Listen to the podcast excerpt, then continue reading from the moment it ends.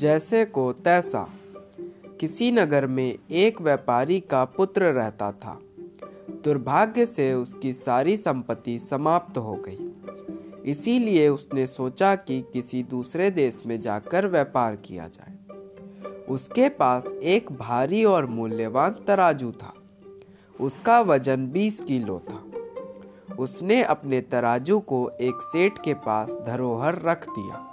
और व्यापार करने दूसरे देश चला गया। कई देशों में घूमकर उसने व्यापार किया और खूब धन कमाकर वह घर वापस लौटा। एक दिन उसने सेठ से अपना तराजू मांगा। सेठ बेईमानी पर उतर गया। वह बोला, भाई, तुम्हारे तराजू को तो चूहे खा गए।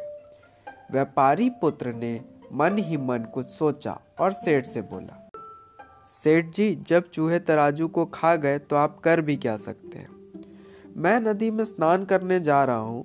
यदि आप अपने पुत्र को मेरे साथ नदी तक भेज दें तो बड़ी कृपा होगी। सेठ मन ही मन भयभीत था कि व्यापारी का पुत्र उस पर चोरी का आरोप न लगा दे।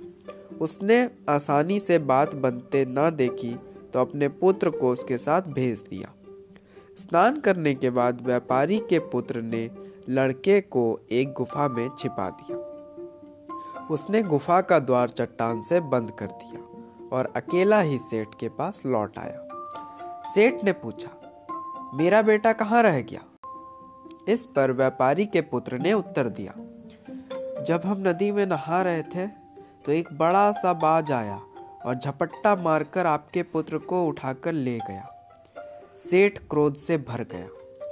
उसने शोर मचाते हुए कहा, तुम झूठे और मक्कार हो। कोई बाज इतने बड़े लड़के को उठाकर कैसे ले जा सकता है? तुम मेरे पुत्र को वापस ले आओ, नहीं तो मैं राजा से तुम्हारी शिकायत करूँगा। व्यापारी पुत्र ने कहा, आप ठीक कहते हैं। दोनों न्याय पाने के लिए राज दरबार में पहुँचे। सेठ ने व्यापारी के पुत्र पर अपने पुत्र के अपहरण का आरोप लगाया। न्यायाधीश ने कहा, तुम सेठ के बेटे को वापस कर दो। इस पर व्यापारी के पुत्र ने कहा कि मैं नदी के तट पर बैठा हुआ था कि बड़ा सा बाज झपटा और सेठ के लड़के को पंजे में दबाकर उड़ गया। मैं उसे कहाँ से वापस कर दूँ? न्यायाधीश ने कहा, तुम झूठ बोलते हो? एक बाज पक्षी इतने बड़े लड़के को कैसे उठाकर ले जा सकता है? इस पर व्यापारी के पुत्र ने कहा यदि 20 किलो भार की मेरी लोहे की तराजू को साधारण चूहे खाकर पचा सकते हैं तो बाज पक्षी भी सेठ के लड़के को उठाकर ले जा सकता है। न्यायाधीश ने सेठ से पूछा, यह सब क्या मामला है? अंततः सेठ ने स्वयं सारी बात राज दरबार में उगल दी। न्यायाधीश ने व्यापारी के पुत्र को उसका तराजू दिलवा दिया और सेठ का पुत्र उसे वापस मिल गया। Thank you.